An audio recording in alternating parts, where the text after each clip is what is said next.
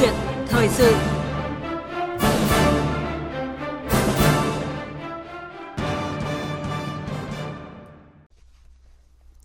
quý vị, thưa các bạn, gần 2 tháng sau vụ việc Chủ tịch Tập đoàn FLC Trịnh Văn Quyết bị Ủy ban Chứng khoán Nhà nước ra quyết định xử phạt về hành vi không công bố thông tin theo quy định giao dịch chui ngày 10 tháng 1, thì ngày 29 tháng 3 năm 2022, Cơ quan Cảnh sát Điều tra Bộ Công an đã ban hành quyết định khởi tố vụ án hình sự, khởi tố bị can đối với Trịnh Văn Quyết và các cá nhân có liên quan về hành vi thao túng thị trường chứng khoán, che giấu thông tin trong hoạt động chứng khoán. Trên các diễn đàn chứng khoán, đầu tư và trên các phương tiện thông tin đại chúng, nhiều nhà đầu tư, người dân bày tỏ sự đồng tình về động thái nghiêm minh của cơ quan pháp luật, góp phần phát triển lành mạnh thị trường, nâng cao uy tín của thị trường chứng khoán Việt Nam. Vấn đề đặt ra là làm sao để phát hiện, sớm ngăn ngừa và xử lý kịp thời các hành vi vi phạm để thị trường chứng khoán minh bạch và phát triển bền vững. Câu chuyện thời sự hôm nay đề cập nội dung hành vi thao túng thị trường chứng khoán, những hệ lụy và giải pháp lập lại kỷ cương, kỷ luật thị trường, với sự tham gia bàn luận của chuyên gia tài chính, Phó Giáo sư Tiến sĩ Đinh Trọng Thịnh. Quý vị quan tâm tới nội dung này có thể gọi tới các số điện thoại 0243 934 1040 hoặc là 02435 563 563 để tham gia ý kiến với chương trình. Bây giờ xin mời biên tập viên Ngọc Diệu bắt đầu câu chuyện thời sự cùng Phó Giáo sư Tiến sĩ Đinh Trọng Thịnh. Vâng, xin chào quý vị thính giả và cảm ơn Phó Giáo sư Tiến sĩ Đinh Trọng Thịnh đã nhận lời tham gia chương trình hôm nay. Vâng, xin chào khán thính giả của POV. Vâng, thưa Phó Giáo sư Tiến sĩ Đinh Trọng Thịnh, thao túng thị trường chứng khoán là cụm từ không xa lạ gì với các chuyên gia tài chính, chứng khoán và các nhà đầu tư thâm niên. Nhưng với nhiều nhà đầu tư mới và công chúng phổ thông thì không phải ai cũng hiểu rõ. Vậy xin ông có thể vắn tắt những biểu hiện cơ bản, có thể nhận diện thế nào là hành vi thao túng thị trường chứng khoán?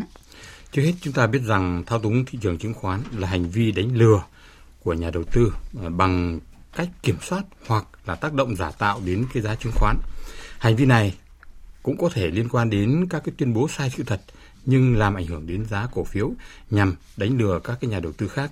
Thông thường thì có 3 cái loại thao túng. Một đó là thao túng gọi là bơm giá, làm giá, phải không ạ? Và thứ hai là có thể dìm giá, và thứ ba là có thể bán khống và bóp méo thị trường. Thông thường ấy thì người ta chia ra làm 6 cái nhóm mà liên quan đến cái hành vi này. Thứ nhất là sử dụng một hoặc nhiều tài khoản giao dịch để mà thông đồng với nhau, liên tục mua bán chứng khoán để tạo cung cầu giả. Thứ hai là đặt lệnh mua bán với cùng loại chứng khoán trong ngày, giao dịch hoặc là thông đồng với nhau để giao dịch mua bán chứng khoán mà không dẫn đến chuyển nhượng thực sự. Hoặc là liên tục mua bán chứng khoán với cái khối lượng chi phối vào thời điểm mở cửa hay đóng cửa để tạo cái giá đầu ngày hoặc cuối ngày. Giao dịch chứng khoán bằng cái hình thức câu kết, lôi kéo người khác liên tục đặt lệnh mua bán chứng khoán gây ảnh hưởng đến cung cầu và giá chứng khoán, thao túng giá chứng khoán. Và thứ năm là đưa ra ý kiến một cách trực tiếp hay gián tiếp thông qua cái phương tiện thông tin đại chúng về một loại chứng khoán hoặc một tổ chức phát hành nào đó nhằm tạo cái ảnh hưởng đến cái giá của loại chứng khoán cũng như thực hiện cái giao dịch và nắm giữ vị thế đối với một loại chứng khoán nào đó. Và thứ 6 đó là sử dụng các cái phương thức hoặc thực hiện các hành vi giao dịch khác hoặc kết hợp thông tin đồn sai sự thật, cung cấp thông tin sai lệch ra công chúng để tạo cung cầu giả, thao túng cái giá chứng khoán. Thì như vậy 6 cái nhóm này được coi là cái thao túng thị trường chứng khoán. Vâng, như vừa rồi thì Phó Giáo sư Tiến sĩ Đinh Trọng Thịnh thì cũng đã nêu vắn tắt về các cái biểu hiện rồi các hành vi để có thể nhận diện thế nào là hành vi thao túng thị trường chứng khoán. Và thưa ông, hệ lụy của hành vi thao túng chứng khoán tới thị trường thì thể hiện ở các khía cạnh như thế nào? Trước hết chúng ta biết rằng cái hệ lụy của nó đối với thị trường chứng khoán thì nó rất lớn. Và đầu tiên ấy là nó ảnh hưởng đến các cái nhà đầu tư trên thị trường. Đó là do cái việc một cái tổ chức hay cá nhân nào đó đã thổi hay là dìm cái giá chứng khoán, làm sai lệch cái giá chứng khoán trên thị trường, và như vậy là các cái phán đoán về thị trường cũng như các phân tích tính toán nó không còn chính xác nữa. Cái thứ hai là nó tạo cái cung cầu giả tạo trên thị trường, mà cái cung cầu giả tạo này ấy, thì nó có thể làm người ta đổ xô vào mua một cái loại chứng khoán nào đó hoặc bỏ chạy khỏi một cái loại chứng khoán nào đó và gây thiệt hại cho cả cái nhà phát hành lẫn các cái nhà đầu tư. Cái điều tiếp theo đó là nó làm mất cái lòng tin của nhà đầu tư trong nước cũng như nhà đầu tư nước ngoài đối với cái thị trường chứng khoán. Và cuối cùng là nó là gây xáo trộn cái thị trường, làm cho cái thị trường chứng khoán không còn công khai, không còn minh bạch, thiếu cái tính nghiêm minh. Và vì thế cho nên hầu hết tất cả các quốc gia trên thế giới thì đều chống cái hành vi mà thao túng thị trường chứng khoán này. Vâng, như vậy là hệ lụy của hành vi thao túng chứng khoán tới thị trường thì rất là nghiêm trọng và đặc biệt là làm mất niềm tin của nhà đầu tư vào thị trường. Và chúng ta cùng nghe một số vụ án điển hình về thao túng chứng khoán bị xử lý thời gian qua.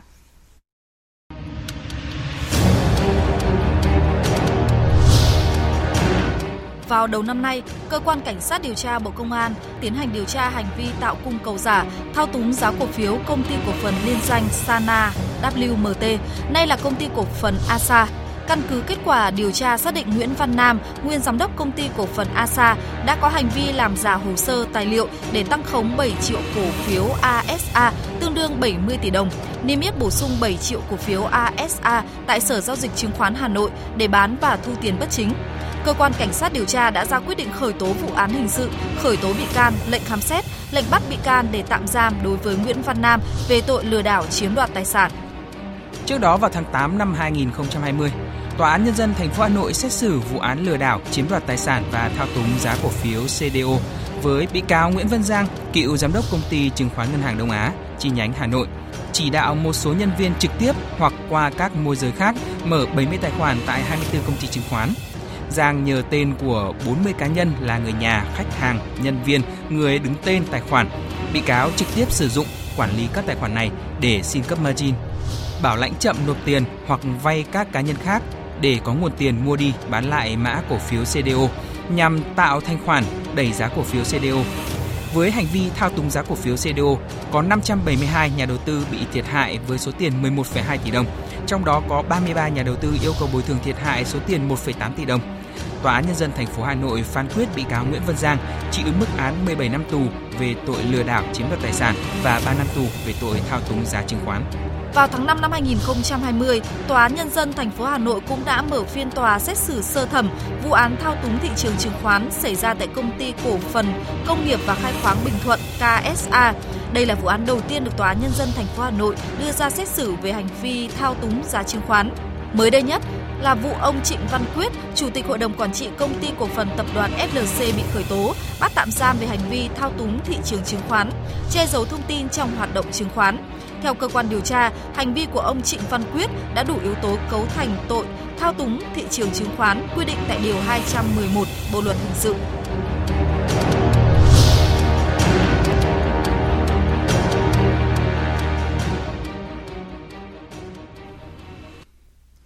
Vừa rồi là tổng hợp một số vụ việc thao túng chứng khoán điển hình đã bị xử lý và mới đây nhất là vụ cựu chủ tịch FLC bị khởi tố. Và tại kỳ họp lần thứ 13 từ ngày 28 đến ngày 31 tháng 3, Ủy ban Kiểm tra Trung ương xem xét kết luận một số nội dung, trong đó liên quan đến sai phạm tại Ủy ban Chứng khoán Nhà nước, Đảng ủy cơ quan Ủy ban Chứng khoán Nhà nước nhiệm kỳ 2015-2020. Ủy ban Kiểm tra Trung ương nhận thấy Đảng ủy cơ quan Ủy ban Chứng khoán Nhà nước đã vi phạm nguyên tắc tập trung dân chủ và quy chế làm việc, thiếu trách nhiệm, buông lỏng lãnh đạo, chỉ đạo, thiếu kiểm tra, giám sát để một số tổ chức cá nhân thuộc Ủy ban Chứng khoán Nhà nước có nhiều vi phạm, khuyết điểm trong việc tham mưu xây dựng thể chế, chính sách và thực hiện công tác quản lý nhà nước về hoạt động chứng khoán và thị trường chứng khoán, để một số tổ chức cá nhân vi phạm pháp luật, thao túng thị trường, thu lợi bất chính đã gây hậu quả nghiêm trọng, ảnh hưởng tiêu cực đến thị trường chứng khoán, giảm niềm tin của các nhà đầu tư, uy tín của tổ chức Đảng và Ủy ban Chứng khoán Nhà nước, gây bức xúc trong xã hội đến mức phải xem xét, xử lý kỷ luật. Thưa Phó Giáo sư Tiến sĩ Đinh Trọng Thịnh, nhìn lại diễn biến thị trường với những vụ thao túng chứng khoán bị xử lý và đặc biệt là vụ cựu chủ tịch FLC mới đây, thì ông nhìn nhận như thế nào về trách nhiệm của cơ quan quản lý như Ủy ban Chứng khoán, Sở Giao dịch Chứng khoán và Trung tâm Lưu ký Chứng khoán khi để xảy ra những vụ việc nghiêm trọng như vậy? Trước hết, chúng ta biết rằng là cái việc mà thao túng trên cái thị trường chứng khoán Việt Nam thì không phải bây giờ nó mới bùng phát, và trong cái dư luận của các cái nhà đầu tư trên thị trường thì cái việc mà làm giá thổi giá nó đã tạo sóng, nó đã xuất hiện từ nhiều năm nay, và thậm chí những cái danh từ như là chăn gà lùa gà nó cũng thường xuyên được các cái nhà đầu tư nhắc đến. Tuy nhiên chúng ta biết rằng là cái việc mà đem ra xử lý các cái hình thức này ấy, nó cũng tương đối ít, cái việc theo dõi quản lý của các cái nhà chuyên môn cũng không nhiều, và đặc biệt là có cả những cái bộ phận tham gia tạo sóng, làm sóng để mà tạo cái điều kiện cho các cái doanh nghiệp hoặc các cái cá nhân thực hiện thao túng cái thị trường chứng khoán. Và rõ ràng ở đây ấy, thì việc mà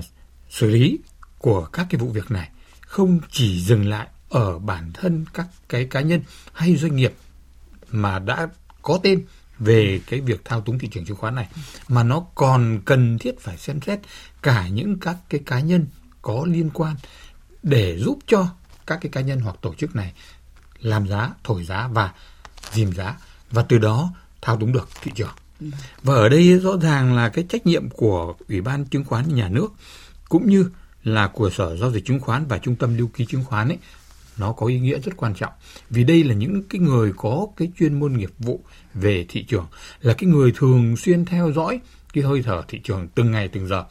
Và đối với một cái loại chứng khoán nào đó mà tự nhiên họ thấy là các nhà đầu tư đổ xô vào đầu tư, giá chứng khoán tự nhiên nó tăng lên một cách nhanh chóng, hết phiên này đến phiên kia, mà các nhà đầu tư người ta đã gọi là đó là cái quá trình đang làm giá hay chăn gà, thì lập tức chúng ta phải có cái động thái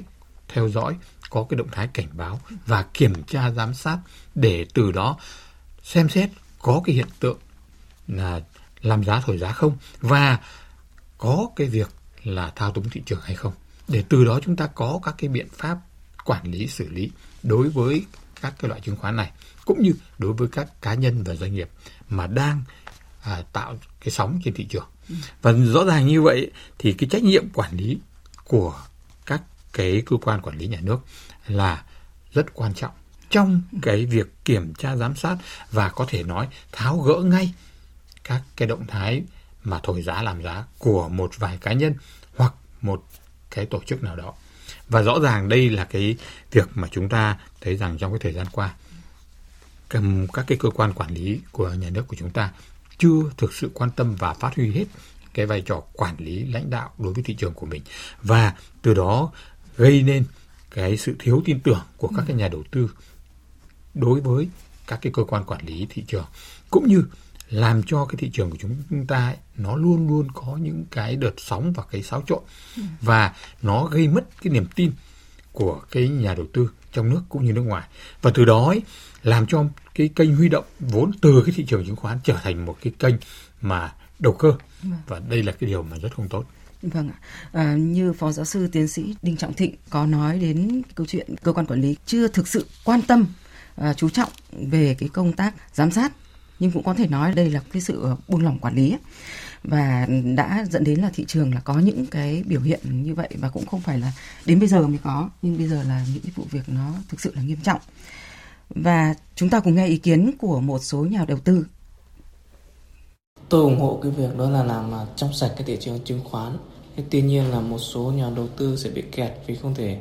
bán được cái cổ phiếu của họ nhảy FLC. Thế nhưng cái tình trạng đầu cơ là sẽ giảm. Chứ không như thời gian gần đây thì rất nhiều cổ phiếu tăng nhiều lần, sau đó lại giảm rất là sâu, khiến cho những cái người mới bước chân vào thị trường đầu tư chứng khoán sẽ gặp rất nhiều rủi ro và mất rất là nhiều tiền. Thực sự tôi và nhiều nhà đầu tư có nắm giữ các cổ phiếu họ FLC đang rất bối rối, không biết thị trường sẽ diễn biến sao. Chứ hiện tại ngày nào cũng giảm sàn, không có thanh khoản mua.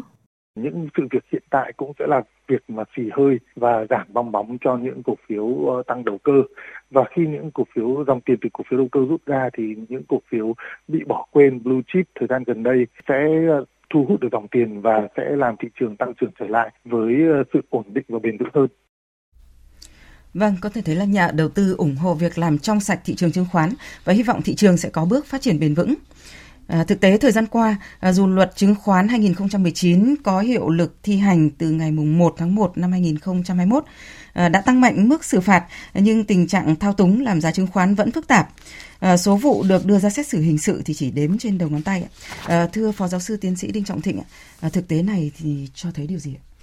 Trước hết chúng ta thấy rằng là cái việc mà thực thi pháp luật về kinh doanh chứng khoán của chúng ta trong cái thời gian vừa qua ấy, phần nào đã bị buông lỏng, và rõ ràng là cái việc kiểm tra giám sát ấy, nó cũng có cái phần mà nó chưa đúng thực tế, và cái việc xử lý thì nó cũng chưa đến nơi đến chốn. Cái điều thứ hai chúng ta thấy rằng là ở đây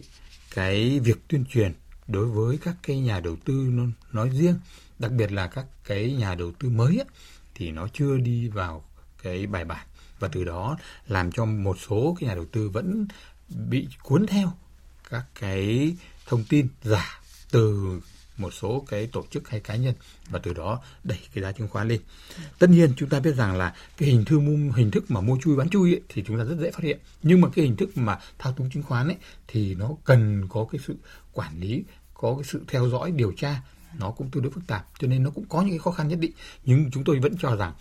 về phía cơ quan quản lý là chúng ta chưa thực thi một cách đầy đủ cái trách nhiệm của mình, cho nên cái việc thao túng thị trường nó mới xảy ra như cái thời gian vừa qua. Vâng ạ. Như vậy thì điều quan trọng là cần tăng cường trách nhiệm và nâng cao hiệu quả thanh tra giám sát thị trường của cơ quan quản lý như Sở Giao dịch Chứng khoán cũng như Ủy ban Chứng khoán Nhà nước. Vậy thì theo ông thì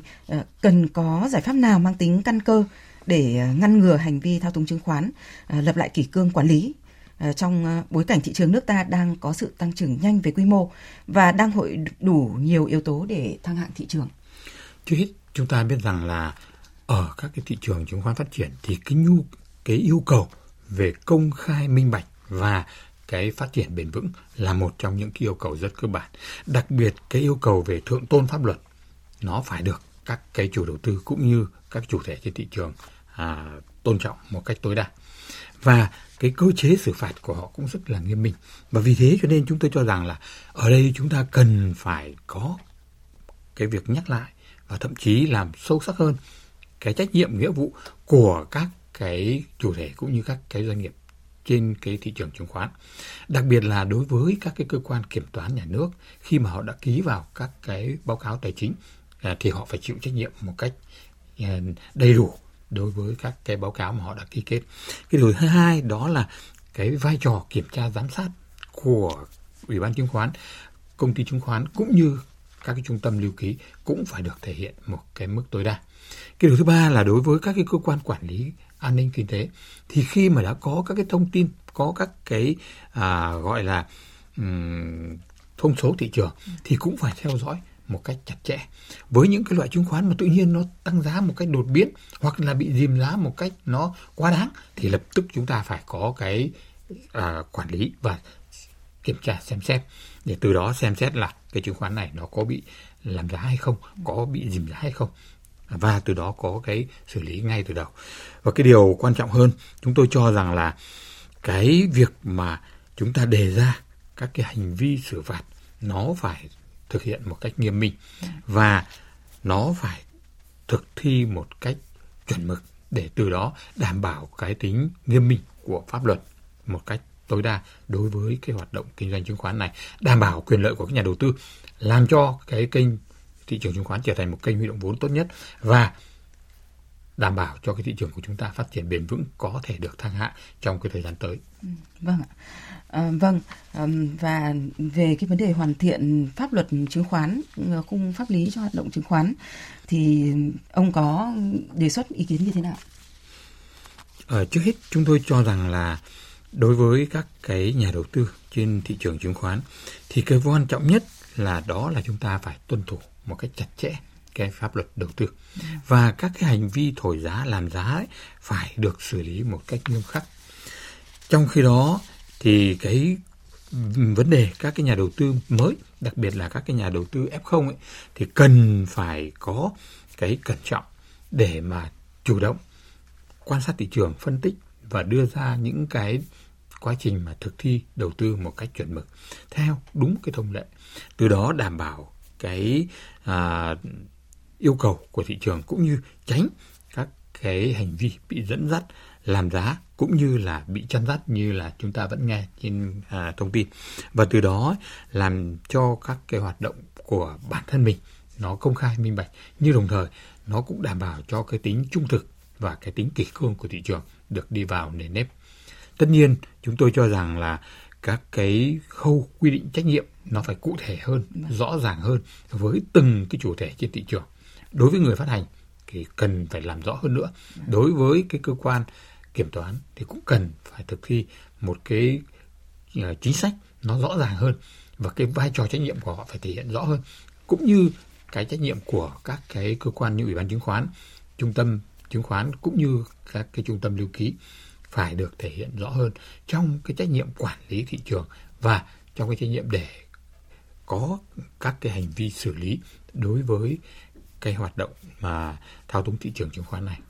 Vâng ạ.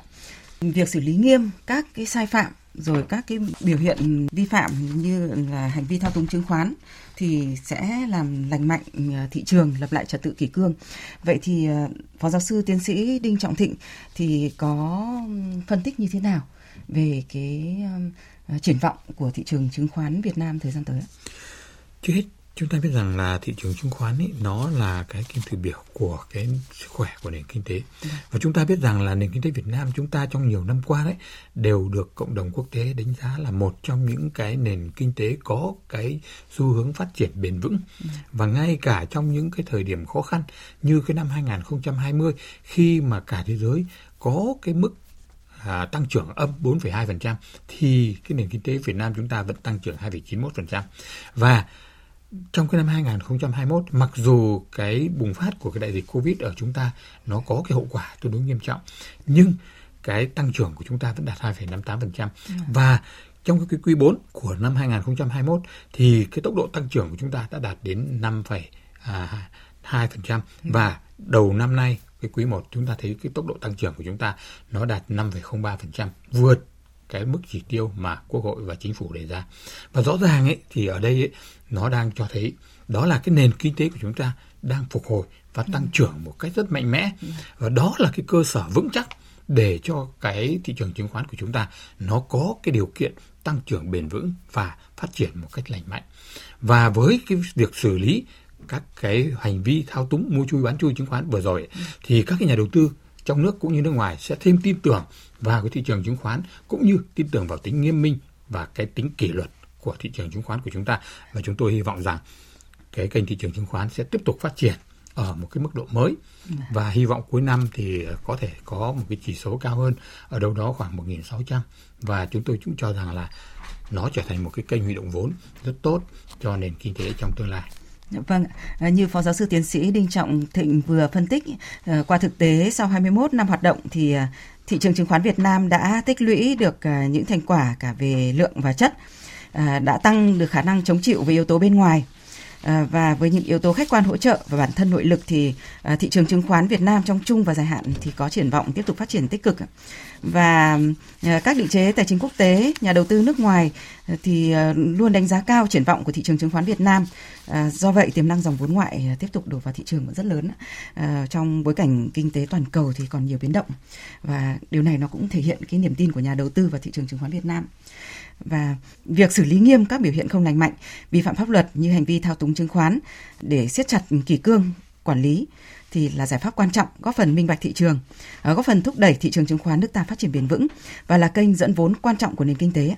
Một lần nữa xin cảm ơn chuyên gia tài chính Phó Giáo sư Tiến sĩ Đinh Trọng Thịnh đã tham gia bàn luận câu chuyện thời sự chủ đề hành vi thao túng thị trường chứng khoán, những hệ lụy và giải pháp lập lại kỷ cương kỷ luật thị trường. Vâng, xin chào tạm biệt thính giả POV.